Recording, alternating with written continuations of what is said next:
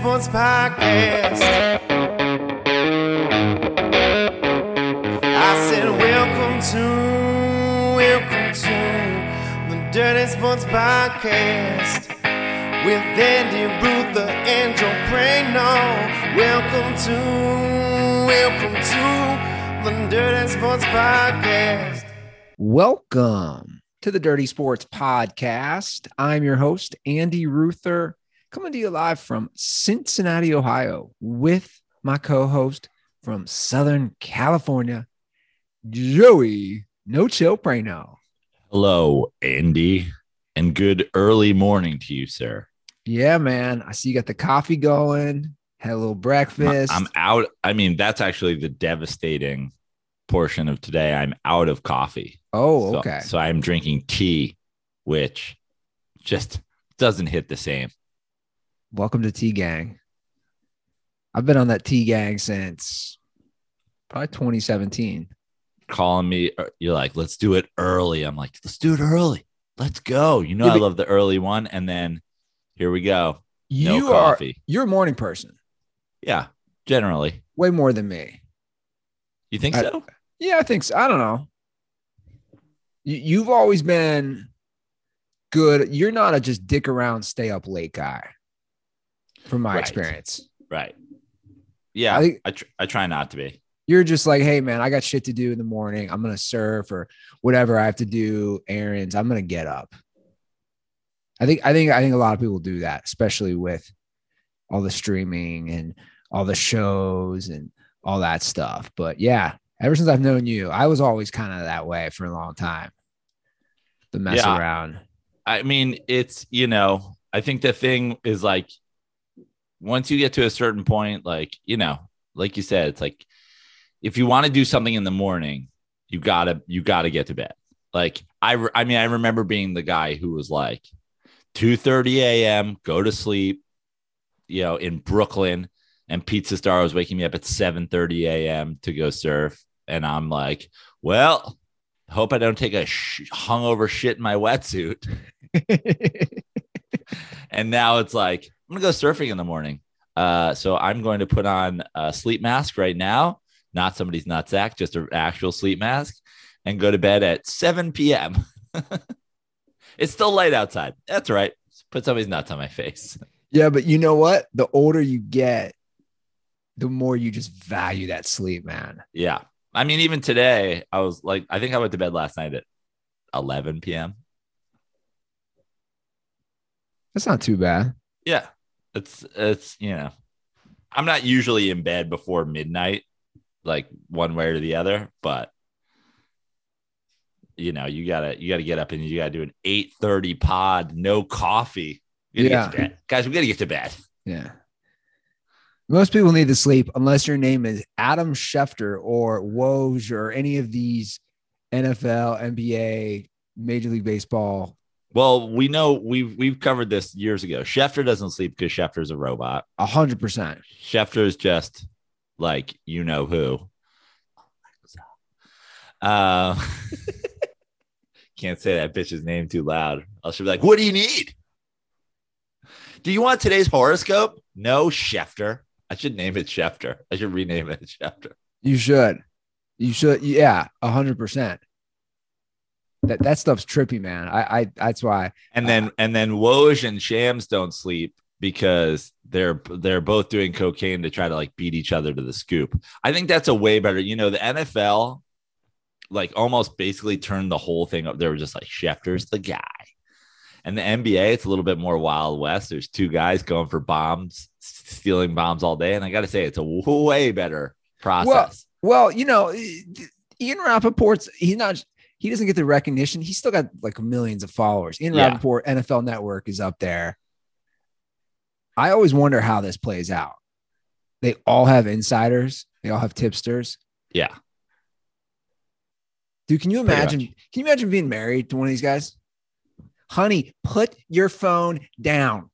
No, no, no, no, no, no. They're about to make a trade. They're about to. I, I think. I think something's happening. I already deal with that, and I'm not. There's no way I'm on my phone half as much as Schefter. But it's like every girl I've ever dated is like, you're you're on your phone a lot. I'm like, yeah, but I also don't go to the office. I don't leave for the office at 8 a.m. and come back at 8 p.m. I'm here all day. I'm just on the phone a lot. I guarantee Schefter Because that's the world. has his phone. I bet even I'm I think Scha- I think Schefter has a has a contact lens, like a Google contact implanted inside his eye, so he doesn't even have to look down at his phone. yeah, He scrolls with it, but he's he's Terminator. yeah, he's Terminator, He's basically Terminator. Yeah. That that wouldn't surprise me. except way smaller and weaker, and has never been in a physical altercation. But besides that, he's the Terminator. He's the nerdinator. I He's like, I'll be back if that's okay with you. I don't want to, you know, overstep my bounds. well, I told you before we started, we're in that NBA free agency frenzy, trades, re-signing. So this will be kind of a fluid process as we record. It's 11:45 Eastern time right now. So we know these things go quickly and we're already seeing things happen like yesterday.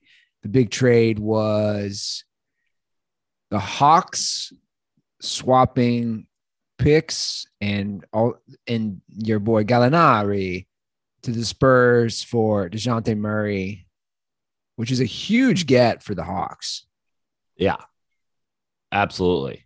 I think it is. I think this is a great move for both teams. I think that this is an exceptional move for the Hawks.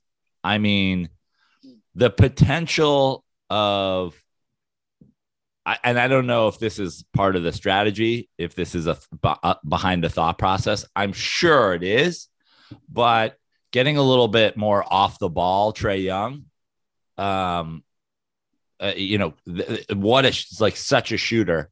Um, you know, arguably maybe like the second most lethal shooter behind Steph in the league in terms of range, how quick he gets his shot off. You know, it's it's it's very Steph Curry like. And if you look, I know everybody who's kind of an idiot wants to go Steph Curry, best point guard of all time. It's like the amount of times Steph brings up the ball, breaks a guy down, and takes his own shot is pretty much minimal to non existent. And when you look at Trae, that's pretty much the only way that he's getting his shots off. And so I think for the Hawks to have the potential of Trae getting a little bit more off the ball action could be like a real game changer. And then from the Spurs, I feel like Pop's playing, you know, 4D chess at this point. I think it, you know, I don't know if Gallinari stays there or if he gets moved or if he gets bought out or whatever. But I think that we're looking at uh, a Popovich that's like loading up on picks, loading up on youth, probably maybe even, dare I say, kind of a tanky mode, Oh yeah, like a, a tank mode coming from the Spurs. I think so. Um, which I mean, the the thing to remember when you think about the San Antonio Spurs, a team that has been championship competitive for you know 20 of the last 22 years or 18 of the last 22 years and then uh you know borderline competitive just for the last couple seasons. The whole thing started when David Robinson got hurt and they tanked for Duncan, tanked for Timmy. They come back, they get Tim Duncan and Robinson coming back together. It's the beginning of a dynasty run.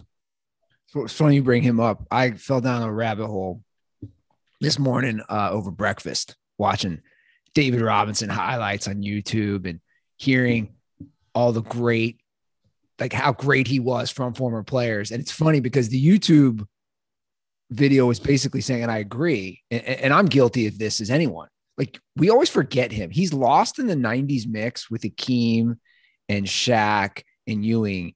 And we forget two-time champ, MVP, finals MVP, defensive player of the year. We forget how awesome David Robinson was. Yeah. No, he was great. And I think, you know, obviously when you talk about those 90 centers, it's like Hakeem was the best of of that bunch in especially in the 90s.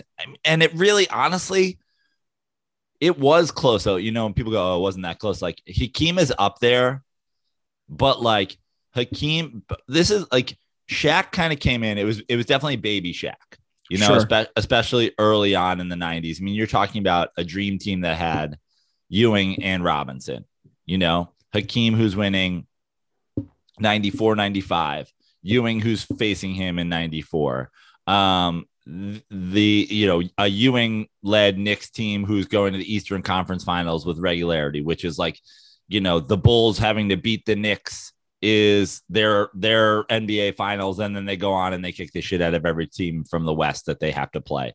Um, it was that big three, like pre Baby Shaq coming around, um, and it, it like it was kind of passed around for a while, like who, which one of these guys is the best, and then you know Hakeem sort of separated himself with the defense, with the two championships. He sort of pulled ahead legacy wise, but um, you know Ewing is is carrying teams, and then David Robinson is not carrying teams. But then when he starts getting pieces around him a little bit, he gets an MVP.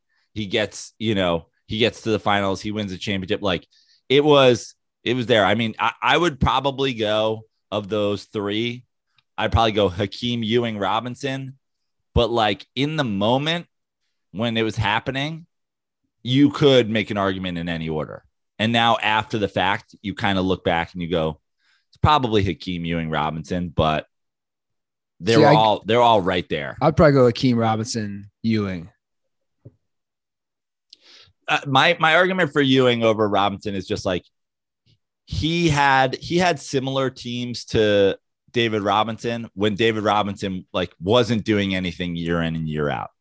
And then when David Robinson toward the end of his career, obviously they go a tank for Timmy. He gets, you know, a top 10 all-time player on his team and then he runs off, you know, his the the championships. Yeah, he had an incredible his peak in that in his um in his MVP season was insane, but uh, I think consistently over the course of his career, like being able to put a team on his back, uh, I think Ewing did a better job and His- against tougher competition at that point in the East. His story is fascinating.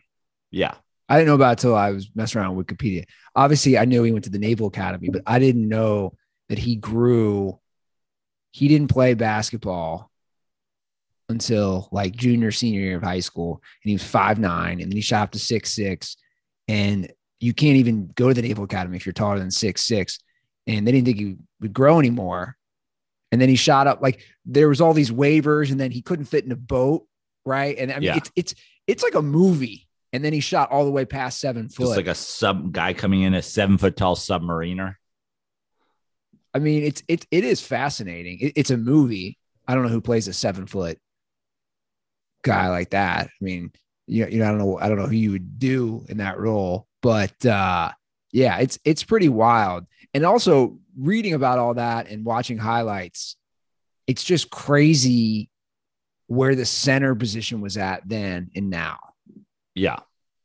There's there was definitely, I mean, in the last 10 years, there's definitely been a removal of the center position. I feel like it's going to come back. I fe- feel like these things go in waves. It'll come back a little bit, but you're going to have to be able to stretch the floor in some regard. Sure. And and that's the thing. It's like that and and truthfully, that's what separated those guys, those three even from the pack then, which was all of them could shoot to Yeah. some to some degree. You know, uh, uh, Robinson loved to be on like get get that high post, turn around on the elbow. Hakeem was you know pretty deadly from a, a lot of places. Even started like shoot. You know, Hakeem had the had the game that if he played today, he would be a stretch five. Ewing, obviously, with the turnaround on on both baselines. I mean, he's hit he's shooting deep, you know, turnaround baseline jump shots. And the rest of the league, I mean, even Shaq, Shaq was never doing that. Even you know the, those the other guys that were in the league at the time, like the Rik Smits and the whoever's like every team had a big seven footer that would just stand in the middle, and all of those guys could make enough of a jump shot that th- their teams could manage an offense around them. Yeah. No, for And, sure. and nowadays, you know, you look at it's like Embiid, Hakeem's closer to Embiid than he is to like, you know, Rik Smits. Sure. I totally see that. So Kyrie is staying with the Nets for a year. Or is he? But he picked up his option. He picked up his option. Yeah. Because Like he didn't. said, he's pretty fickle. Yeah. I mean, I think that what it came down to is Nobody wanted him, I think, besides the No- Lakers. Well, yeah, no one wanted him for all of the for all of the trouble, and then also he's got to he's got to pick up his option at some point to do a sign in trade. It's just like all like everything about Kyrie is extra. It's just all extra, like the extra money, the extra years, the fucking earth's flat. I don't believe in this. I'm fucking do that. Like, Well, it's it's like anything in life, right? Sometimes you just, you just don't want to deal with the bullshit. Yeah. Right? Like you could get the nice car or I made the reference to like the hot girl. You just don't want to deal with it. You're like, dude, I'd rather just deal with someone who might not be as talented, but there's just so many headaches for everyone to deal with. but there's still a lot of talk about, you know, okay, Kyrie picks up his option. He's there. There's a bunch of guys out there. I mean, we just saw it with John Wall, who gets bought out, um, or gets or declines his option. You know, th- these guys declining huge money. Okay, question for you, real quick. Bigger fall, John Wall or Paul Wall? Uh, I'm going Paul Wall, but it could be tough depending. Like if John I- Wall doesn't have a resurgence, That's what I'm saying. I, I'm saying John Wall, he's he's heading that direction. He's heading the Paul Wall direction. Are they related? Conspiracy theory. yes. Okay. It's official. They're related. Um, but I think the thing with Kyrie is now you have the player option is like there are those teams out there. Obviously, uh, the reason I brought up John Wall is because he was formerly one of those guys who it's like uh Kyrie's not the only guy making 30 plus million a year that the teams don't want anything to do with anymore. So like like a Russell Westbrook, for example, is a guy on a team that wants Kyrie and just picked up his option as well. You know, um, so is, is there potential for that kind of move? It might be, it might just take too much finagling because it's just selling one bad bag of shit and taking on another. And then what do you do with that? Are you buying out a Russell Westbrook type of thing? But here's what I'll say. Kyrie he- Irving, Kyrie Irving picked up his option. He's not 100% a net this year. I agree. And I would lump all those guys together for the record. It's like their own Heisman house. John Wall, Kyrie Irving, Russell Westbrook. Now, obviously, it varies as far as the baggage, but it's the talented point guards who you question. There's a giant question mark at this stage of their career with the money that they'd be owed, with their history. What are they bringing to your team? And it's it's kind of insane that it even got this far with this many teams, and yet here we are talking about how teams are still going to make these mis- mistakes. Like, hate to go full like Wayne's World on you, but like, let's cut to four years from now. Diddle-oo, diddle-oo, diddle-oo, diddle-oo. The Knicks can't find anybody to take Brunson's $85 million option contract off their books, even though last year they were the ninth seed in the East. What are they going to do? Yeah, it looks like your Knicks are going after Brunson, which we predicted last episode. It doesn't really like I really don't understand it. And and you know, I was I've been talking to a lot of people, and it's like if the Knicks could if the Knicks did this and found the way found a way to get rid of Julius Randle's contract, I'm I'm I'm sort of okay with it because then it's like, okay, Brunson's young. He had a breakout year. We're not necessarily buying low, but we're buying lower than we think he might be. And we we we've been a team that's desperate for a point guard for however long, literally eternity. My my lifetime, except for the window of Jeremy Lin. Um, but it seems like it's the opposite. It seems like it's no, this is it. We're all in on Brunson, Randle, RJ Barrett, the big three. Yeah. Well, like you said, we saw this coming, and then I had to, at, per last episode's conversation, I was curious to see the comments underneath the news that the Knicks were going to be pursuing him hard. It is funny seeing some of the Knicks Twitter feed, and then the defend, like people defending it is is, is pretty funny to me. And at this point, I- like I don't know at this point which which sport has the i- biggest idiots on Twitter as far as terrible takes? If it's NBA or NFL, because there's just not enough Major League Baseball. I, I don't know which one's worse. It's tough. It's tough. I think it's the NBA, I think it is too. but there are there are some, you know, there are some awful takes. The thing here's the thing with the NBA, I versus the NFL. I feel like with the NBA, fans have terrible takes across the board. Yeah. It's like terrible. ta- like there's someone out there right now going like, I just don't understand why a team doesn't go all in on Westbrook and Melo and Yeah. Hart. like let's just put together a super team. And you're like, bro, stop playing NBA 2K or whatever. Like get a grip on reality. I feel like the NBA fans have terrible takes that expand far and wide. In the NFL, I feel like you have two m- sort of major hot take categories. One, my team is awesome. Yeah, And you're like, your team fucking sucks. It's it's my team or my quarterback. Exactly. That's exactly my team or my is. quarterback. That's exactly what it is. or like my favorite quarterback or like it it it's it's all like being bonering too hard for your own team or just like a terrible quarterback hot take which if you guys ever want a great rundown memory lane don't forget that there is 1000 idiot nfl trolls uh, mocking me under a video where i said matt stafford was better than russell wilson if anybody just wants that that, that i mean that's that's some good nfl troll down memory lane. Do you think career wise? So you think career wise, you take Matt Stafford over Russell Wilson? I mean, I'm not even career. I don't even know what What that means? what that means career wise. Like career wise, obviously, you know, Russell Wilson's got a Super Bowl, been to another. You know, Matt Stafford's got a Super Bowl. Uh, like career wise, I don't know, but but it's like we're not comparing. Like, but in a vacuum, if you take give me the start, like if you tell me you have you have roster X with coach X playing style of football X, and here you are, you can draft Matthew Stafford on day one, or you can draft Russell Wilson on day one. I have been consistent that I will take Russ, uh, Matthew Stafford, Yeah. and and I and and what's great about that is like a reasonable person. You might be a guy who takes Russell Wilson. I don't know at this point. Maybe you've seen the light, um, but Well, I don't think you go wrong either way.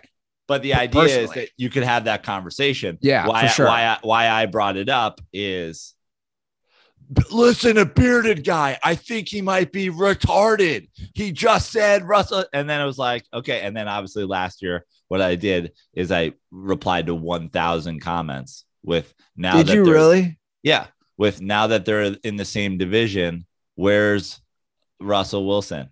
Oh, right, missing the playoffs. Where's Matthew Stafford? Oh, right, winning the Super Bowl in his first year in that division. You took the time to respond. Oh, a thousand of them. Take take me through. I want to go through the Joe Prano thought process that day. Is he like, okay, I was right. This is three years in the making. I'm gonna go down. I'm gonna open up this laptop here and just just boom boom boom boom, boom just fire away. Yeah, Like, are you are you drinking coffee? Are you eating something? What's Yeah, what's I'm just going like, on? oh, I, you know, it, it it would be those moments where it's like, you know, some very specific thing happened, like Matthew Stafford beats the the uh, Seahawks. Seahawks, or the Seahawks are, you know, uh, officially eliminated from the playoffs or whatever. And then it's just like, hey, let's just remind those people. And my the joy I take in it is the idea of some, you know, uh, Leonardo DiCaprio meme or some, you know, whistling uh, Bugs Bunnier going down the street when suddenly they get a notification on their phone, which they don't often because these people are losers. You know, they're like a notification.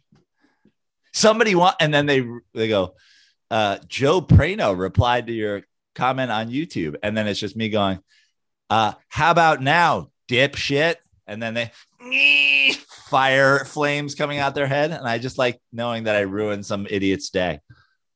It is, it is pretty interesting. You could ruin so you could ruin a we're like that's really fascinating from a psychological perspective. You could ruin someone's day both ways from a complete stranger on a comment you leave. And then and then there's there's the there's two there's essentially two reactions. There's three reactions, but t- two of them are my favorite. One is like, well, you got me, and it's like, touche, sir. Thank you, thank you for owning your horrific take.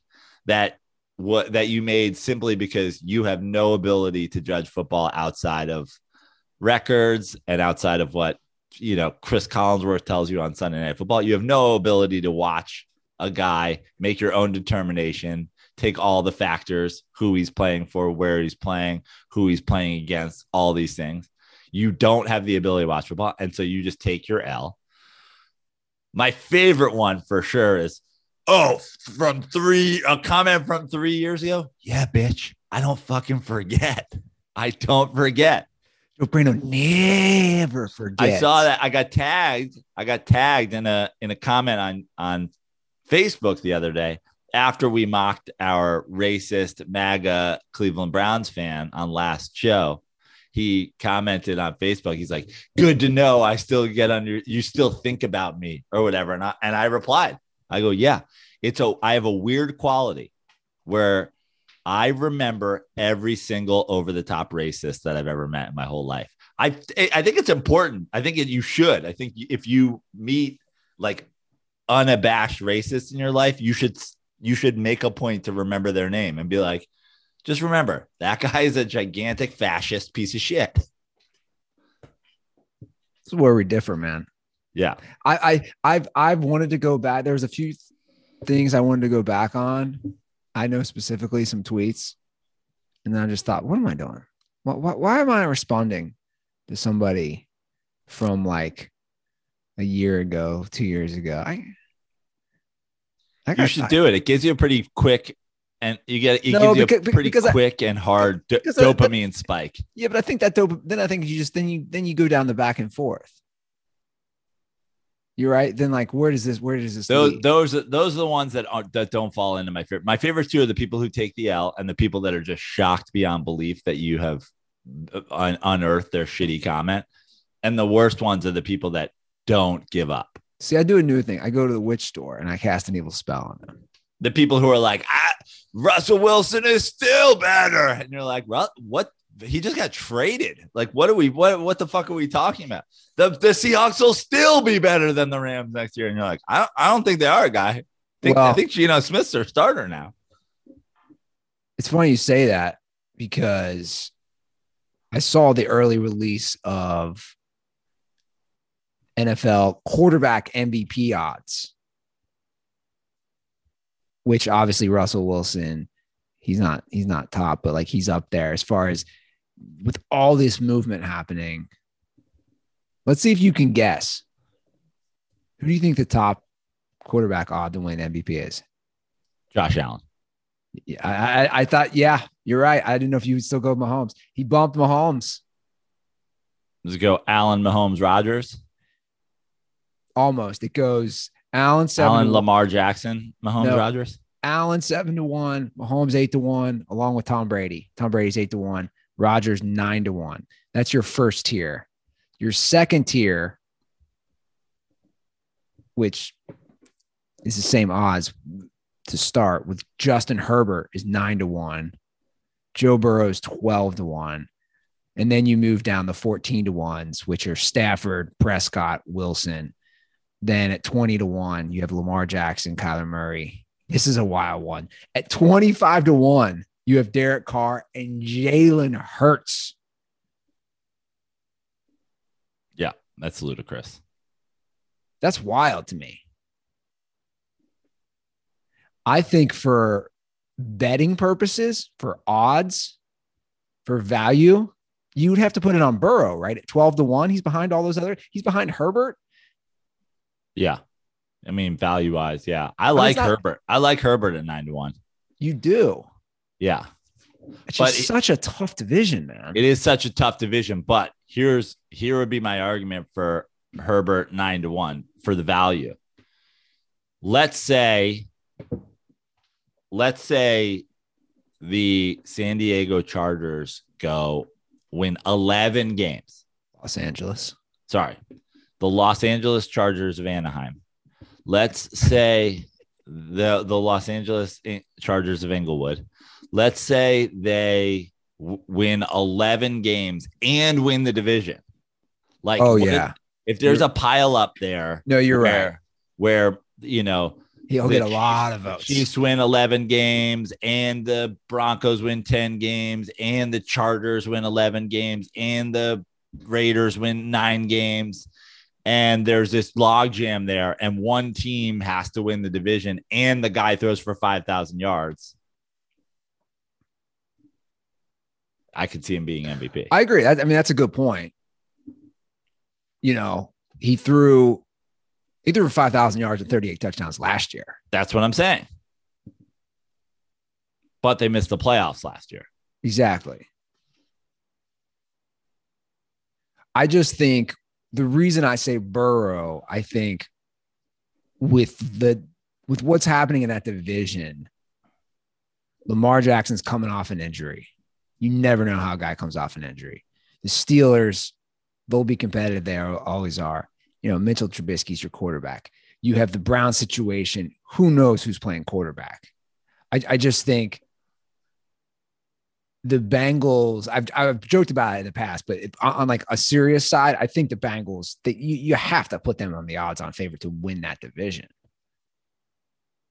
And if the O line, which they got a lot of help for him, does their job, Randy.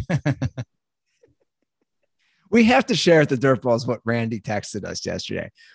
Randy Ruther, aka Justin Wood, texted us a screenshot of his TV. He's watching Bengals games from last year.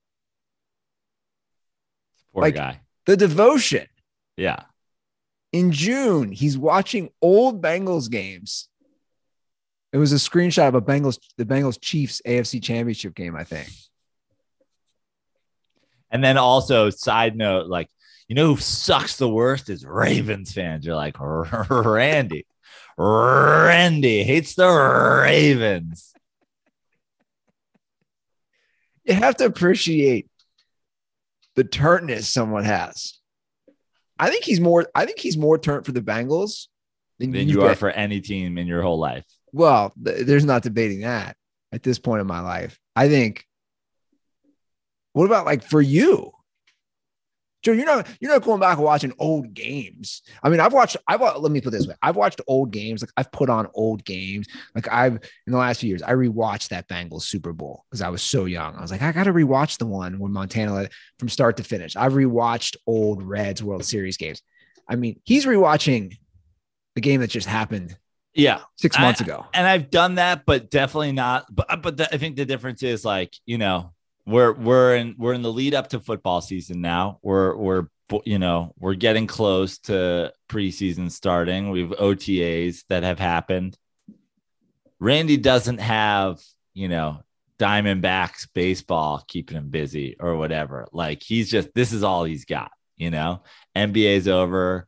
LeBron's been eliminated for all. It's basically just the Bengals and LeBron Yeah. And Ohio State, which I've heard him, you know, less and less talk for the last few years about Ohio State from Randy. I think I think Randy eh, because he's a good person and has a good soul. I think like maybe not even actively but maybe subconsciously separating himself from the disaster that is Ohio State football. And He has an Ohio you know, State tattoo on his arm. yeah. But you know, I mean, I think he knows it's essentially, you know, an, you- organ- an organized crime family. What, what are you talking about? Disaster. They're still good every year. They're contending for a title. I know, year. but they also have like, you know, their their coaches are going on to sexually assault people and be racist trainers and like whatever. You know what I mean? Like, it's not a good. well, There's, there's not a lot of good things coming out of Ohio State these I would argue that's a lot of pro- like a lot of programs have their baggage. By the way, we just came on the one year anniversary this week of the name and image likeness agreement. Right. So, so just quick reminder for all those schools. I'd love to see who's I'd love to see the single person that's made the most money out of this thing. And and and basically which like TikTok star volleyball player or like softball chick it is because good for them. Well, that's funny you say that because again, the one year anniversary. Remember when all the athletic directors and coaches were like, "It's gonna ruin college sports. It's gonna ruin it forever." Actually, it, it's it's if anything, like you're saying, it's actually also helped propel not popular sports or female sports because, like you said, the attractive gymnast who has 6 million Instagram followers is getting a massive deal. Yeah. I, I have something from sorry, I'm I'm looking. This is this is this is uh this is old. Yeah, I don't know. I'm I'm trying to look. I mean, I mean that girl, the girl I just mentioned from LSU gymnastics, Olivia Dunn, Yeah. she got over a million dollars. Yeah. Good for her. I mean, no one's tuning into SEC gymnastics because of it, but good for her. Yeah, I agree. No, I, I completely agree. Oh, this was a deal. Five, eight million dollars.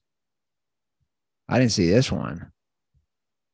A five-star high school recruit in the 2023 class. Who is it? You're just saying a five-star recruit? Who, what kind of generic story is this? Report 2023 five-star recruit signs NIL collective that could net more than $8 million. Do you even say the sport in this article? I know. Take a page out of Robert Rattal's book and give us all the details in the headline. Five star football recruit signs NIL conglomerate deal for up to $8 million. Brands include Taco Bell, Wendy's, Nike, Honda, Picks and Vids. This this doesn't even so I clicked on the actual story. Thoughts, thoughts are coming. It doesn't even say a sport. I clicked on the, the actual story, which is the athletic. It's a picture of a football field, but not it's, a, it's a picture of Mark McGwire without without his Cardinals on his uniform. that's what this is. It's generic football player. It's a stock. It's a a Getty images of a football player. It doesn't even am I missing something? On Friday, this is written March 11th. On Friday, a five-star recruit in the class of 2023 signed an agreement with the school's NIL collective that could pay him more than 8 million by the end of his junior year, the athletic has learned. You still have not said You Sport. told me nothing. I think you should go back to become go back. You know how you have a journalist degree? Yeah. You should become a journalist, man. I feel like it's easier than ever. Like with stories like this. What are you doing? Come on, athletic. I pay, I pay for you, athletic. I pay for you. Come on. I'm paying for this subscription. Give me give me something better. A dirt ball got us a year subscription to athletic. You re-upped. Yeah, I gave you my password, remember? Yeah, I know because I get my I get my daily update on the final score of the Reds games because I'm now logged into your account. I'm sorry about that. No, it's So great. So now I'll get the alert. I'll be like, oh, Reds lost again. Well, you guys, do I really need this update? Well, It's funny you say that. It's July 1st tomorrow. I haven't gone to a single game. No lie. Have not watched a single inning. I've, I've never done this my entire life, where I've never watched a game, haven't gone to a game. And I know it's easy to say, well, they stink. Dude, they've had a lot of stinky seasons in my life. You've I- had a lot of stinky seasons, but this one is by far the stinkiest. It is, but it's it's easy. Who's to- gonna get the reference? Who's gonna get it? I have no clue. What is it? What's that from? It's uh, from uh, it's from Big Daddy. You remember the teacher? It's like we've got to talk about Frankenstein. He's got a lot of, and then she goes through a whole thing. She's like, also his personal hygiene is becoming a bit of a concern. That's And right. he's like, my son is the smelly kid. Yeah, that's right. He's like, I have had some smelly kids in my day, Mister Son, whatever his name is. He's like, but your son is by far the smelliest. That's right. Well, what I was trying to say is that I haven't, like, it hasn't affected me. Not that it would, but the, the argument that people can't just boycott a team for a year, again, I didn't say lifelong. It's pretty easy to do if you just find other stuff to do. Now, th- again, this would, I'm not arguing. It would be a lot harder if they were competing for a playoff spot, but it's, it's pretty easy to go elsewhere. And on a side note, along with that, they are projected to have the lowest attendance they've ever had at Great American Ballpark and possibly in the history of the team going back to when they got bigger stadiums in 1970. So the whole where are you going to go? Seems like a lot of people The are witch store, the cat cafe. yeah. Yeah. That'd be a funny video. Clip of him saying, "Where are you going to go?" Yeah. And then And there's then, just- you doing tour, you doing tours to sh- other places in Cincinnati. Yeah. You should Throwing- do that. Throwing axes. Kings Island. Yeah. Haven't been, by the way. Completely wasting a pass. I bought a pass for myself and my girlfriend for Christmas, which looking back, a little ridiculous. She really didn't show any desire to have Yeah. a Kings Island pass. And I was like, And well, you were like, no, listen, it became my thing last year. would you mark that in the Andy Ruther history of it was his thing for a minute? Yeah. I'm gonna get. It's- I'm gonna. I'm gonna go back. Don't worry, Joe. I'm gonna go back. Well, we have a holiday You, weekend. need, you might need to get Twerks on the phone. We should we should have a check in with Twerks. I, I checked in with way, him. By the way, getting married, I believe in September. Yeah, I checked in with him. I I, I told him that uh, sadly I could not attend his wedding, and then and then I asked him, "You'll love this." I said, I, I said, but I hope that you and your fiance Jordan will be wearing Mickey Mouse ears when you get married. And he said we were. And here's what's so great about twerks. I wrote back, not sure if you're joking or not. you know what I'm saying? Like he's such a Yeah. diehard. I was like, I don't know if you're kidding. And he's that's like, the thing. I, that's what I was going to say. You got to get in touch with Twerks and and and say, you know, how do you keep the fire alive year in and year out for amusement parks. for amusement parks? And are you going to bring that into your marriage? It's like, how do you keep the fire burning for the Yeah. most magical place on earth? Yeah. That's a good point. I think That's that- maybe I think maybe for a wedding gift, I'll get them a comforter that for their bed that just says the most magical place on earth. Bow, bow, Where the magic happens. I like it. It's a good idea. So the 4th of July is this weekend. It's going to be the perfect weekend to kick back, sit by the pool, grill out, hang with your friends, and drink some Miller Lite, Joe, as I point to this amazing Miller Lite sign behind me. I know I'll be with family. My brother's got a pool. If he's hearing this, please invite me to your pool. I know you love drinking Miller Lite. I'll come over, get the Miller Lites ready. and I'll just I'll just say it to Dirtballs. This is a huge. This is. I mean, I would argue that this is the Miller Lite weekend. Agreed. a four day holiday weekend. You got Fourth of July Friday. You've got Fourth of July Saturday. You've got Fourth of July Sunday. Sorry, that's three. You got Fourth of July that actually falls on a Monday. A five day weekend. Fourth of July rolls into Fifth of July Tuesday, which everybody who knows knows that the fifth of July is actually the foremost Miller Lite drinking day in America. That's my birthday. Correct. Everybody, if you're out there, that's the day. I want I want you guys drinking all the way through fuck Tuesday, dude. It's 4th of July. You go through Tuesday, skip work Tuesday, drink more Miller Lites, send me pics, tag Miller Lites, send them in my honor.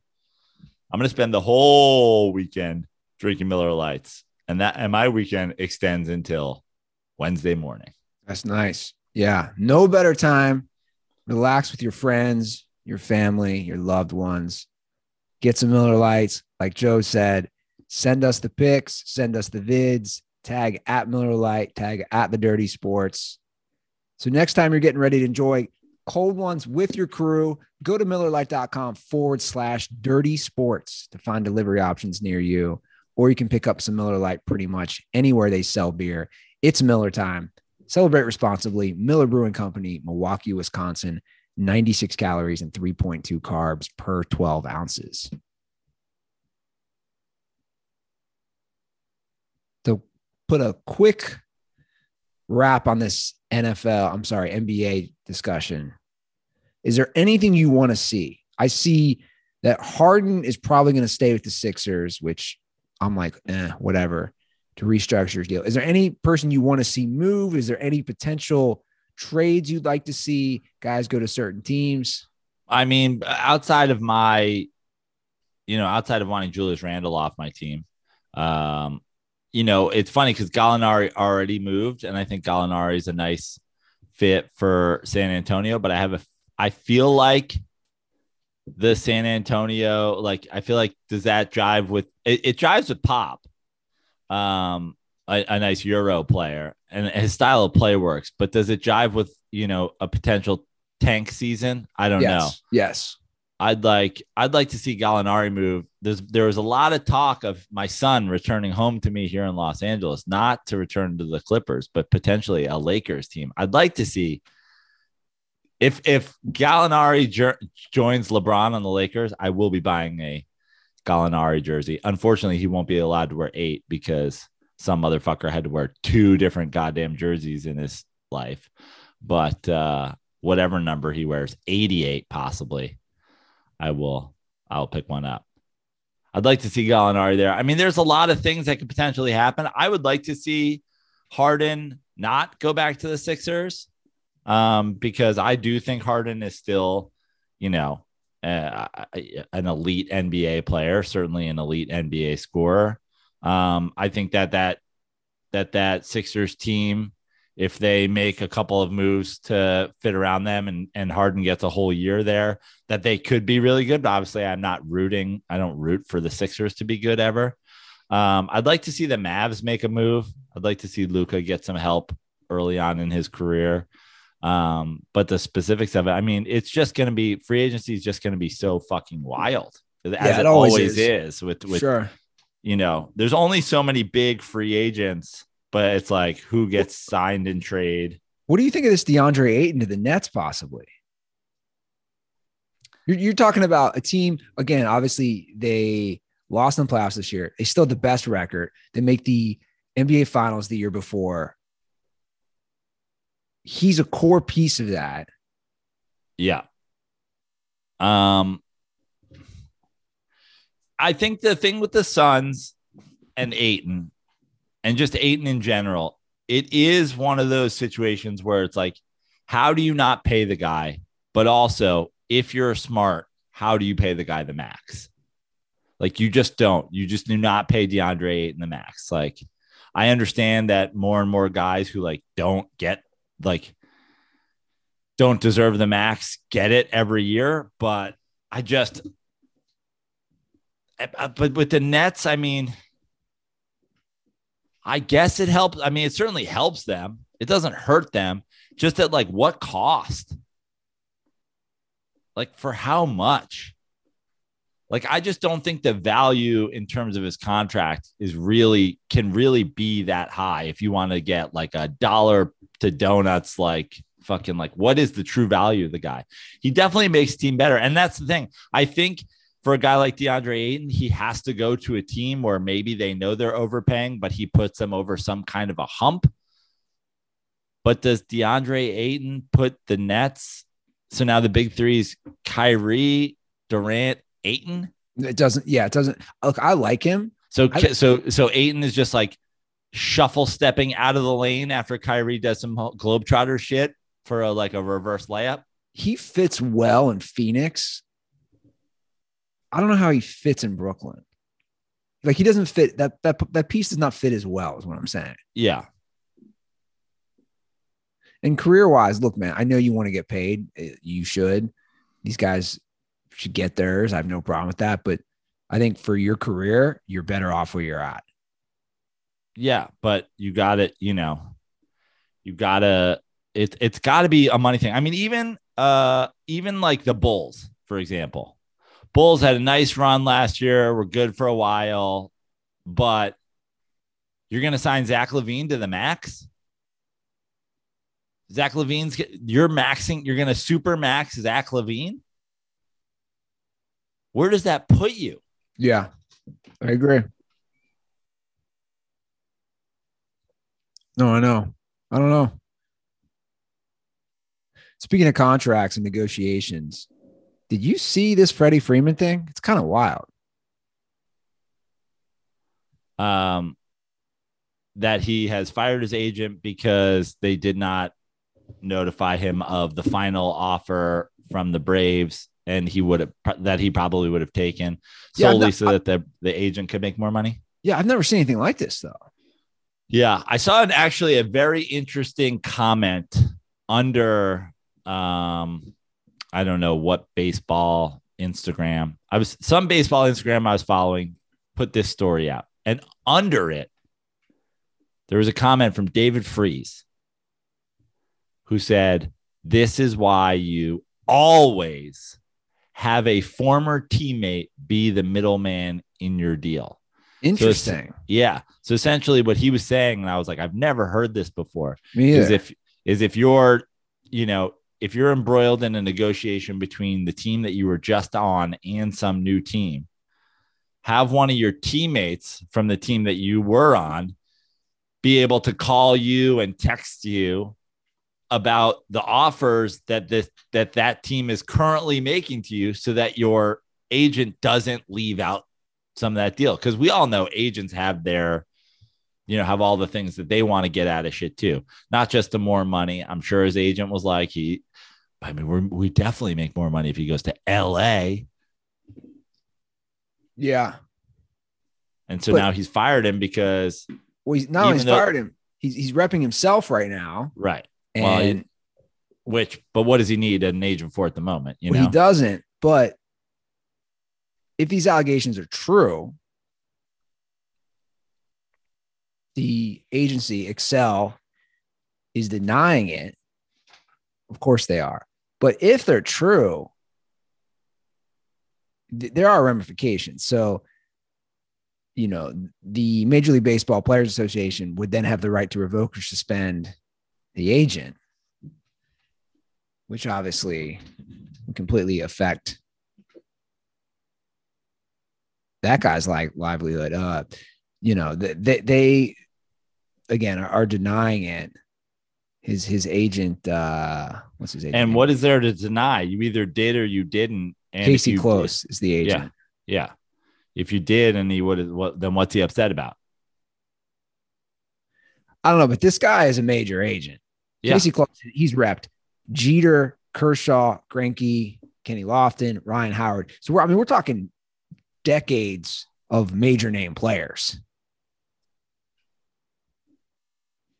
and uh, uh, you know a swindling ge- genius. I mean, you got Derek Jeter, nineteen million dollars a year, to play the worst shortstop in the history of Major League Baseball. With that Ryan Howard deal, remember how fat that was? Yeah, That was an other awful deal that you got two years return on like a 10 year deal, whatever it was. yeah. And unlike the Yankees, they didn't just let him rot over there at first base just to sell hats.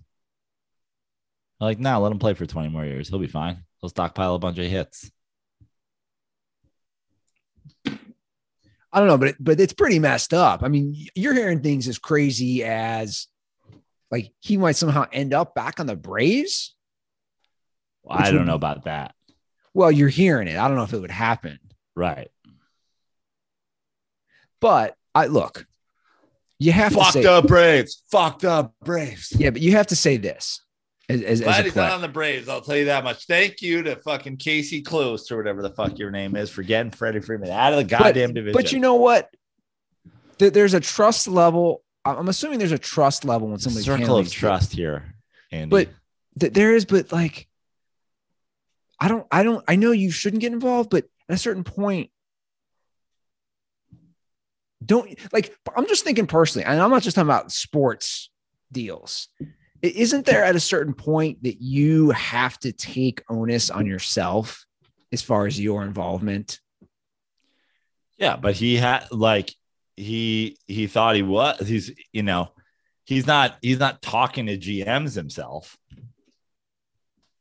That's your agent's literal job.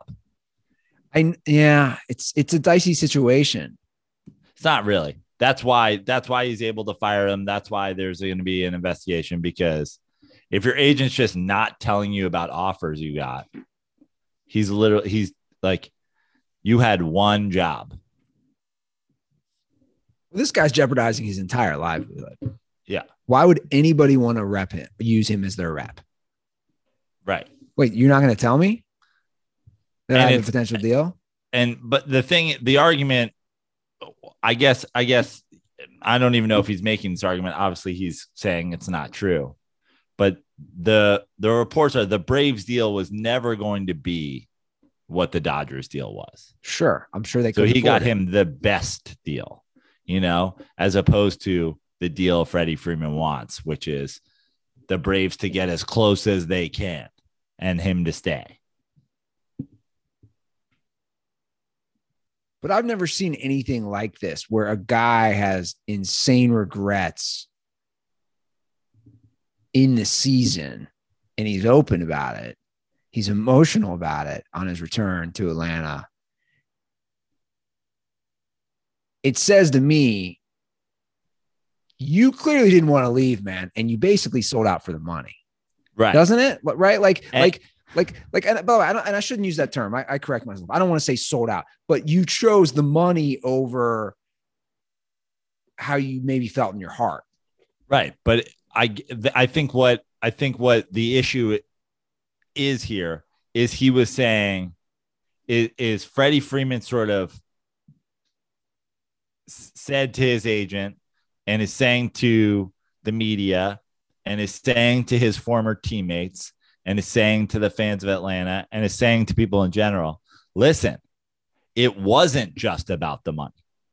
I was I like it wasn't I'm going to play for the highest bidder. What I would have done is stayed here if you guys had made an offer that was like a good faith. This is at the best we can do. Gotcha. And then he was like, I'll stay. But the fact that his agent doesn't show him that, Okay. then it's maybe, oh, obviously Atlanta doesn't want me as much as I want Atlanta because they're not even willing to come up to this point. Little does he know they did, but his agent was like, nah, I get paid more if we get fucking the Dodgers money. Yeah. So I'm not even going to tell him about that. Sure. Well, you said it right. They're going to have to find out. They'll do an investigation. They're now trying to do legal action, they claim, because this came from Doug Gottlieb, who claims he has sources. So then he tweets it out and it's a whole thing. But the, the truth will be leaked, or, you know, it, it'll, it'll be figured out, so to speak. All right. We have some good calls today. We have we have a a first time caller. Okay. Remember Lucas? His, his birthday. We shouted out the other day. Yeah. He DM'd me. He's listened for years. He's making his first call. It's like a big, it's like a big deal for him. And he, where is it here? Sorry, he requested. He requested that I play the dirtball call intro. I mean, Okay, I mean, great. He, he put a special request in for it. A lot of requests for a guy who got two birthday shout outs this weekend. Yeah, bro. This guy. How much did he pay? How much did he pay in cameo? I mean, we we got to up that. Okay. The problem is, I really don't have this handy. Where do I have the calls? And then we get stuck in this no man's land where I'm just like searching. Searching for an old Beverly Dylan Mata. Baby. What's Beverly Dillon up to these days? I don't know, to be What do honest with you. What are you up to, Beverly Dillon We're, we're gonna play your call or play your intro. Dirt balls, dirt ball calls. Yeah. Dirt balls, dirt ball calls. Dirt balls, dirt ball calls. We got the dirt balls, dirt ball calls. circa 2015 joe was when that Yeah. was created All right. So I, I want to put lead with his call too, because I'll be real curious what you have to say about this. Hello, Joe and Andy. Lucas Haberman calling, former North Dakota Dirtball, current Minneapolis Dirtball. First time, long time. Just want to say thanks to Noah Minton for the birthday shout out from you guys. Uh, we've both been massive fans of the show since 2015. I've got Noah a Matty Goldberg book for his birthday. He's got me a Bill Walton book for my birthday. So both just massive fans of the show. Keep it up. Now for the meat and potatoes of the call who do you guys think is the most low key, overrated player of all time? To me, without question, Kurt Warner should not be a Hall of Famer.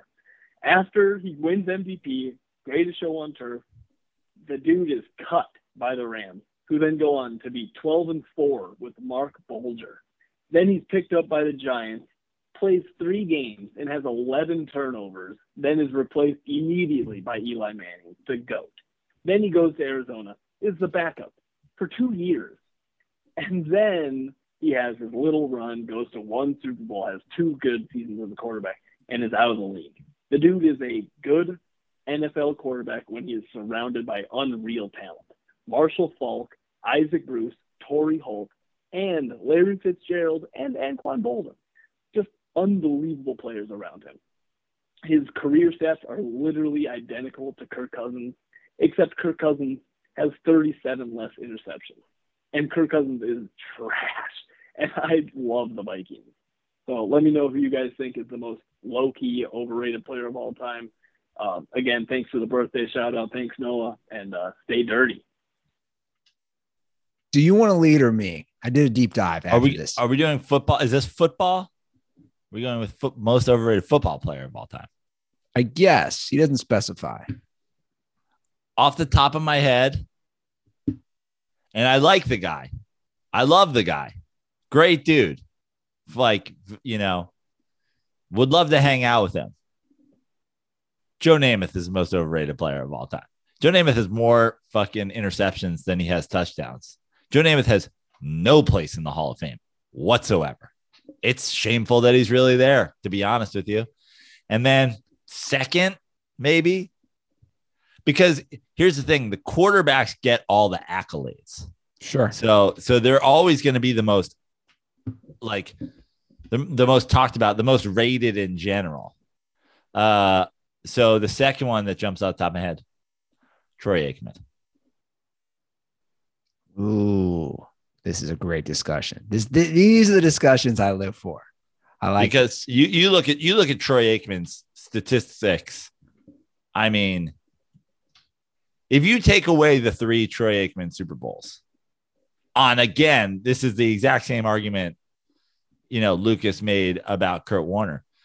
Uh, Forget, I mean, Hall of Famers everywhere, everywhere on that team. I mean, you're talking top five, maybe all time receiver, top two or three all time running back. That's just on his, that's just in his skill position players. O line. O line stacked, defense stacked, going out and adding, you know, Dion, going out and adding like every year stacked. Like without the three, without the three Super Bowls, Troy Aikman is what? Well, again, we can do the without. Right. He's got a Super Bowl MVP. I look, I don't hate it. This is where it gets really interesting. And, and, and Troy Aikman to me is the poster child of that discussion.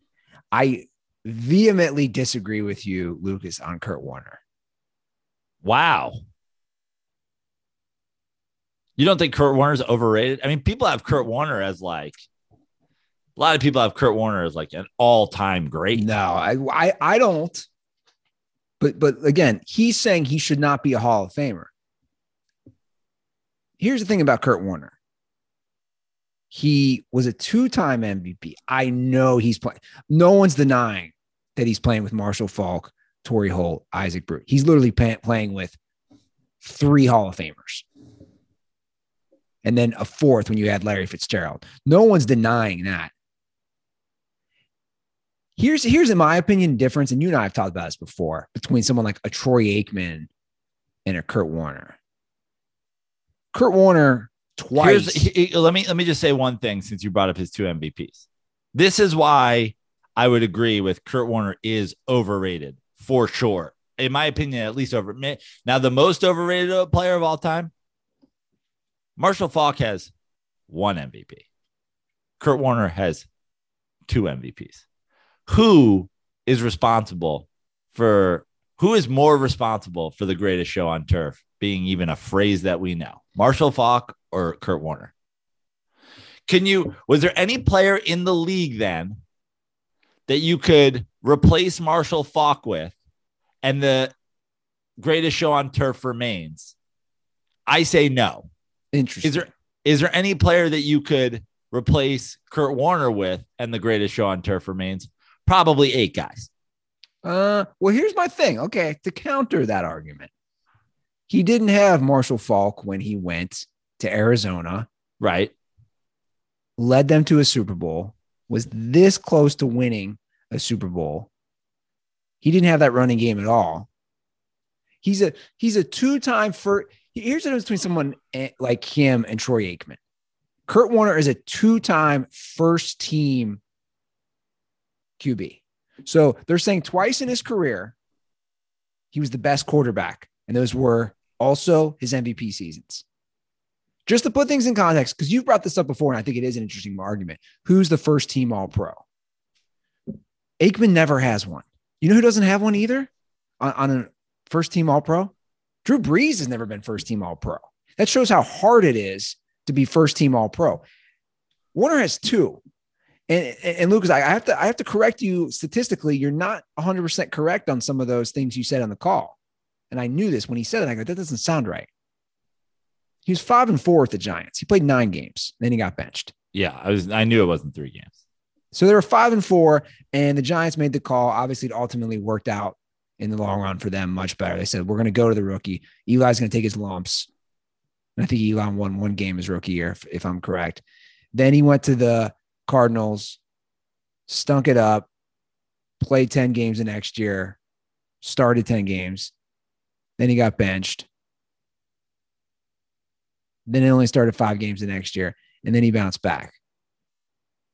The thing about Warner is when he's on, he's on. Agreed?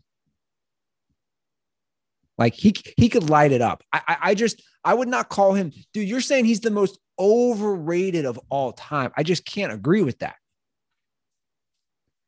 If you had to choose between Troy Aikman and Kurt Warner, I without a doubt I'm going to say Troy Aikman for those very reasons. Kurt Warner, you're saying? Oh no, as far as who's more Oh, overrated. as far as overrated. Okay. as far as got it. who's more overrated, if I had Aikman and Warner, I guess maybe I come from a perspective that I don't view him the way you said some people are. Like I don't view Warner as like, oh, he's top whatever all time. I just in my head, he's a Hall of Fame quarterback.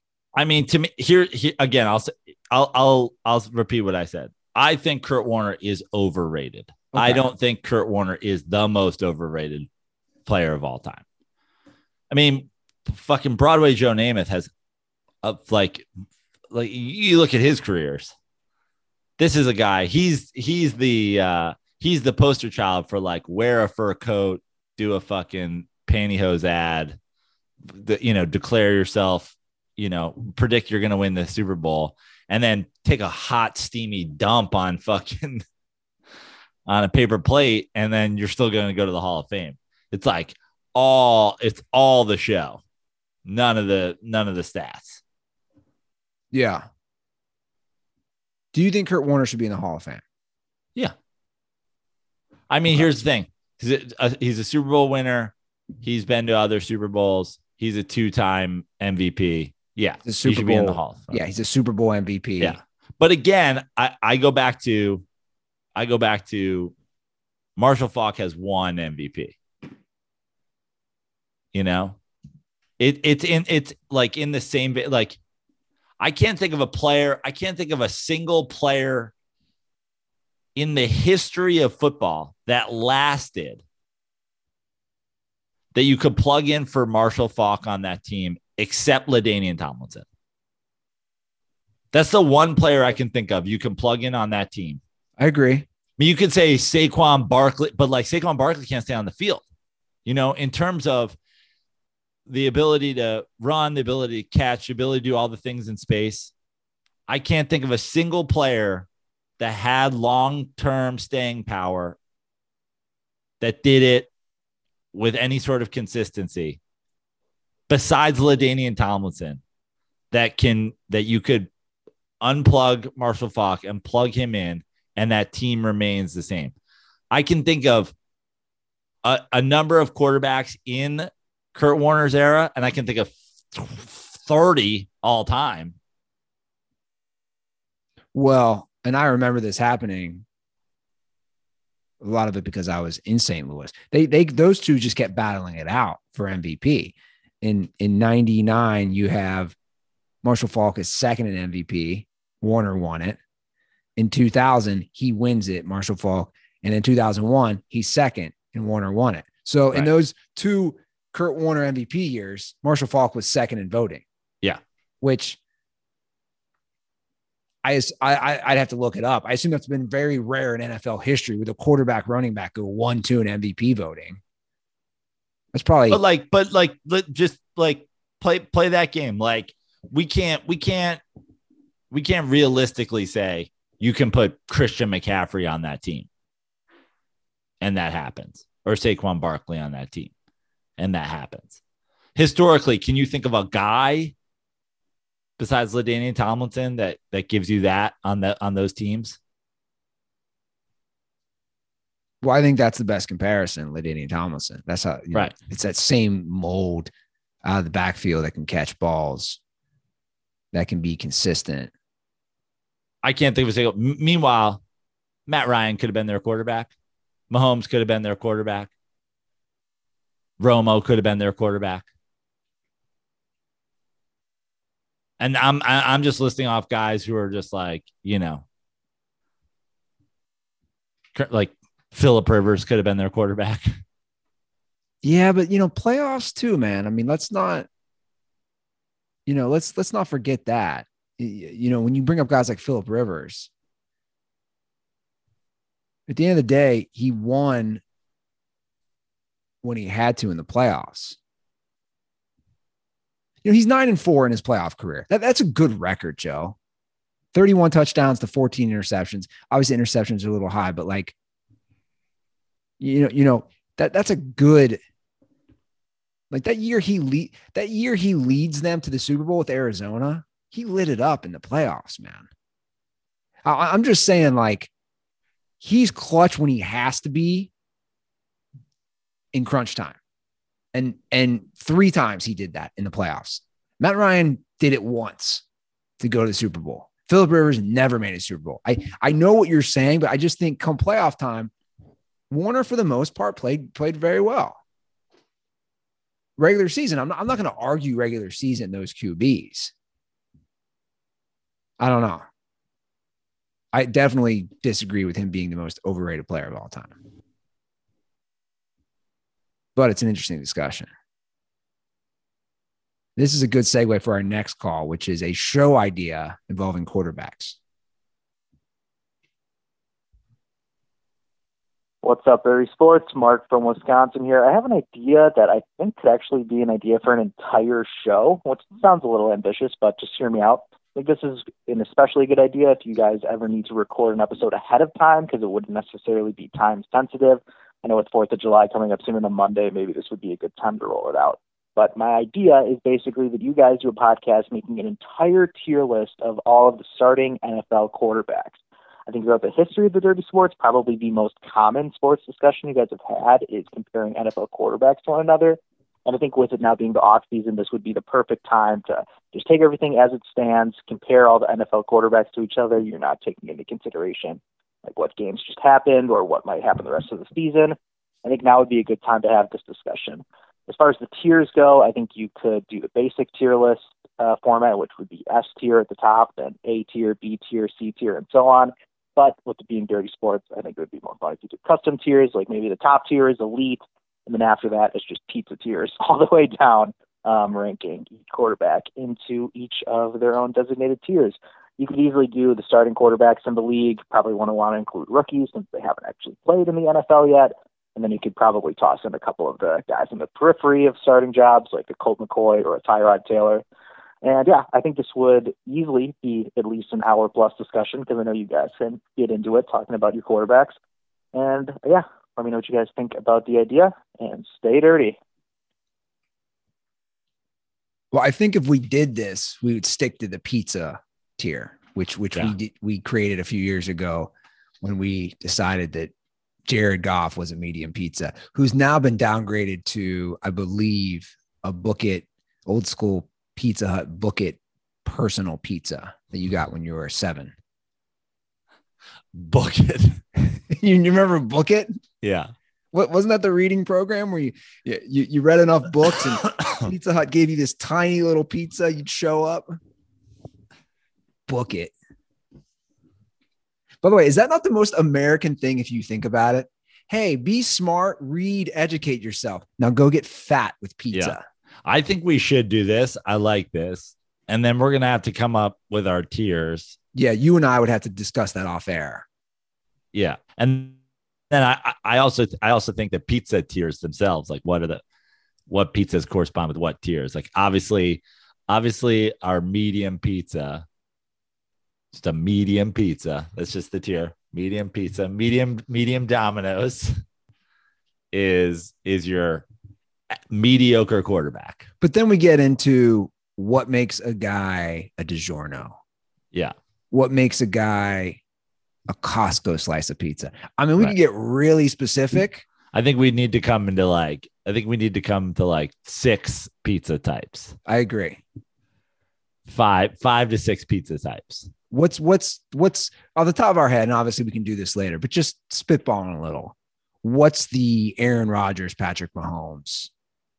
Is that a supreme pizza? No, no. No. I see. I see. To me, I think an elite pizza is just like a New York pie. You know, okay. just like we don't fuck. I don't need all the fucking sausage and peppers and the fucking you know blah blah. Like that's all bonus. Like you know that would be that would be the next level of breaking it down. It's like oh, uh, you know, is a fucking you know is Aaron Rodgers uh Spumoni Gardens or is Patrick Mahomes Spumoni Gardens? Like that that's you know that's that's elite within elite. But I think like a New York pizza, like a large New York, one of the fucking big ass New York pies, just fucking elite pizza. You could do all your bells and whistles if you're in Chicago or if you're in Detroit or if you're in fucking Naples, even. But like the elite, the sure thing, the hits every time. I gotcha. Well, I think that'd be a great way to start. What we think the elite. I think I think you start from both ends. What's the top tier pizza Yeah. and what's the bottom rung pizza? Yeah. Like what's a pizza that we've had that is just terrible? Yeah. And I don't know what that is. That that would be a fun discussion for us to have off air and then explain. And I like this idea. And, and you go in with 32 teams. And I agree. You can't judge a rookie because they haven't started. Right. You, you just do who, hey, who's scheduled to be the starter on day one? So even for the Browns, you'd have to go with Deshaun Watson, even though he might not start. You, you're right. You have to go with him. Yeah. I know one thing's for sure. Kirk Cousins will one day be delivering himself to somebody. He will be a Domino's pizza delivery man after after all the teams he's played for sue him for you know the money that he's paid them only for him to be a goddamn medium pizza. Or Kirk Cousins should start if Kirk Cousins wants to extend his financial livelihood, he will start a pizza restaurant where he only serves mediums. I was gonna say, I, with the money he has, he would just have a few Domino's franchises of his own. Yeah. Unless he's given up too much of that money to his church. His Well, super I was gonna say he's uber religious, but they would not serve pizza on Sunday. Yeah. No pizza on Sunday. Okay.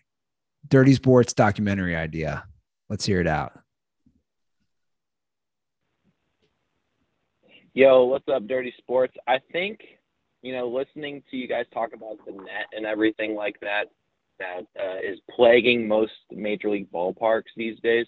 I think we need the next DSPN Presents to be this old black and white documentary, and we just equate the nets to like the Berlin Wall, where you know we're talking about people.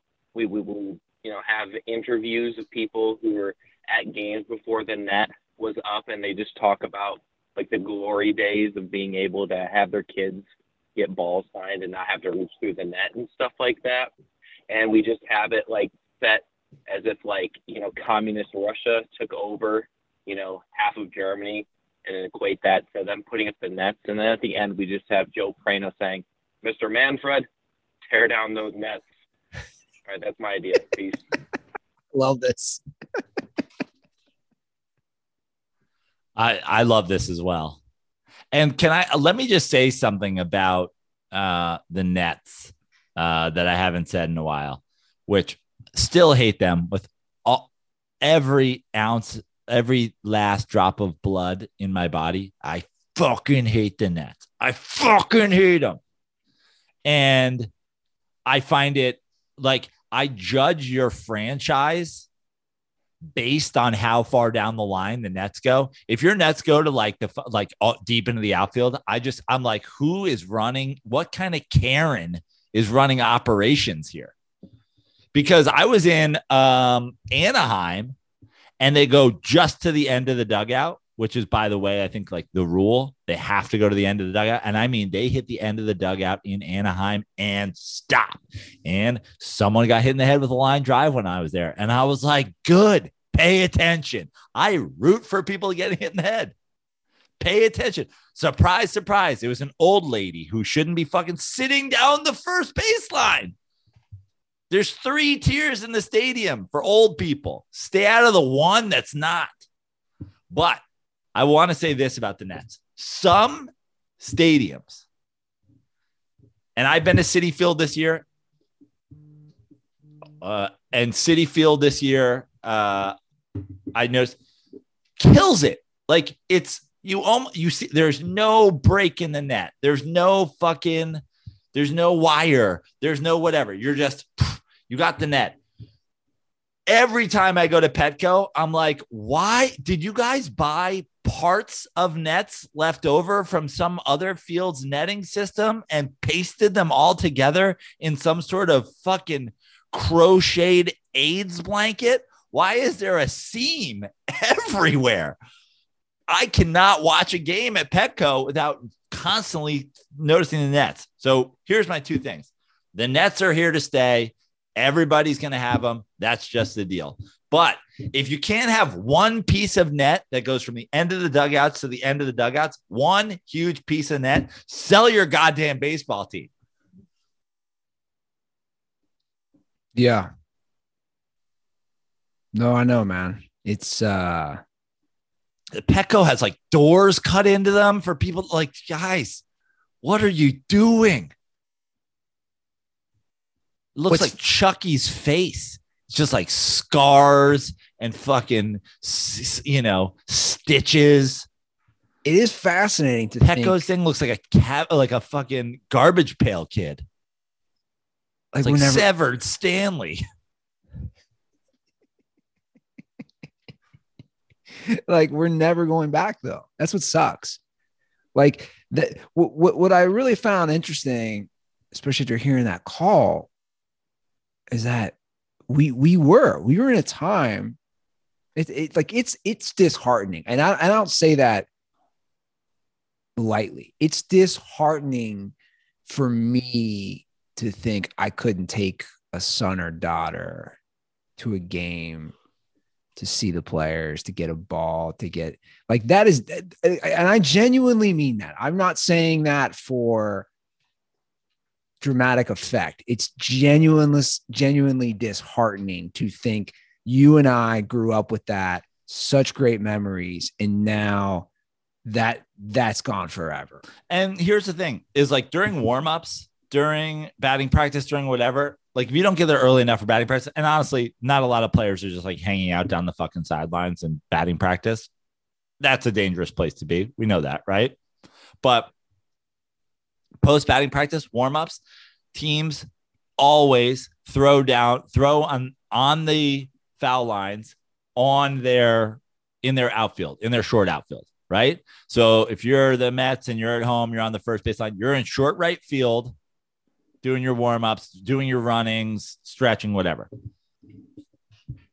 And the nets at the end of the dugouts so that kids can go down the, the baselines into the outfield, allow those kids to walk up to the front row of the fucking four sections that are outside of first base, inside of the foul pole where everybody's warming up, and let them scream at guys for fucking autographs. And here's the thing when you do that, when you put a net that ends at the dugout, here's what you have left yourself with three sections, three on either baseline that are dangerous. The first three sections past the net ending are dangerous. The other 75 sections, 200 sections, 1,000 sections in the stadium are safe. Behind the net, you're safe. In every deck, you're safe. Beyond the outfield wall, you're safe. And toward the corner, you're safe. There is three sections. If you end the nets at the end of the dugouts, three sections on either side of the field where you are in danger. And here's the thing: if you can't protect yourself, don't fucking sit in those three, three sections. It's Well- three fucking sections. And also, And I know- honestly, ushers are such those when you see an old lady coming, get the fuck out. Just get oh, out of here. Look, I, I know, I know they're doing this because assholes sue, and we live in such a litigious society. But I don't understand if it's written on the ticket, whether it's digital or an actual ticket. Don't they have lawyers to protect? Yeah. I, I assume it says that on the ticket, right? Like, like Dude, weird, it says everywhere on the ticket. Yeah, but now, like, but like- now they're, they're everybody's using a digital ticket, and then you have to click to look at the back of the ticket. And But my all- argument would be if it's on the ticket, it protects Major League Baseball from potential lawsuits. That's what I don't understand. yeah, How can you sue? Obviously, you can sue anything because it's America and it's so ridiculous that we sue. all sue you, sue everybody. I just think we need to have that. That that is such a part of the game, and it's sad. It's sad that it's gone forever. It really is. and It's it just- shouldn't be. And the the nets at the end, of the, you have all you have. Then you have eight sections for kids to fucking go to the front of and get autographs, and then you are left with three sections on either side of the field that are that have twelve rows each in danger. Yeah. And if you can't handle sitting there, don't fucking sit there. And if you die, you die. Yeah. I know. She dies. She dies. Fucking, I, I, I root for people. I was at Anaheim. I'm like, good, good. Teaches you a lesson. There's three sections, the whole goddamn stadium where you can't sit. You're down there with your fucking cotton candy, trying to figure out how to post something to your Facebook group. Well, it, it just boils down to, and then and then we'll move on past this. It just boils down to accountability, which we live in a time nobody wants to take any accountability for anything. Just be aware, be accountable. It's no different than get off your damn phone when you're driving. It's not safe. Look up, pay attention. I see those. I see those elderly people. I see those children. I see the whatever in the three sections when I'm in Anaheim. I'm like, are you hungry? Good. Eat a baseball. Eat a baseball. Savage. 310 359 8365. That is the hotline. Give us a call. Give us an idea. Give us a question. And please try to keep it 60 seconds or less. It's my only request 60 seconds or less. And hopefully you have good, good cell cover so we can actually hear you call. Follow us on Twitter and Instagram at The Dirty Sports. I'm at Andy Ruther on all those. Joe has a million social media, so let's hear all those. I'm at Joe Prano on all of them, except for Twitter, where I'm at Fix Your Life. He's on TikTok. He's on Cameo. That's right. I'm on Cameo. Uh, if you want a birthday shout out, a Fourth of July shout out, uh, whatever day, an anniversary shout out. I think I did an anniversary shout out the other day. That was great. I like how many requests I get from the wives and the girlfriends. That makes me happy. Um, yeah. So follow me on all those things, joeprano.com for shows. Uh, if you're in the Los Angeles area, giving you a huge early heads up. Uh, I have a night all my own, August 25th at the Improv Lab. Going to come come out and uh, do a longer set. So come check that out. Put that on your calendar, nice and early. And my directions for you for this weekend is go out there and drink Miller Lite. It's the greatest greatest weekend in the world ever for the greatest weekend of the year for drinking Miller Lite. Send me your pics of you playing golf. Send me your pics of you celebrating Independence Day. Send your pics of you celebrating Joe Prano Day on Tuesday, the foremost day of the year for drinking Miller Lite. I'll be drinking Miller Lite. Let me know if you are. And let Yeah. Miller Lite know too, at Miller Lite. Let us know. Let Miller Lite know. That's great for the show. Okay, guys, have a great holiday. Like Joe said, enjoy the time off. We have not discussed officially when we're dropping the next episode. So I'll run that by Joe after the show and we'll figure it out. So just stay tuned. It might not be on July 4th, but we will figure out a time. All right, guys, have a great holiday weekend. And as always, stay dirty.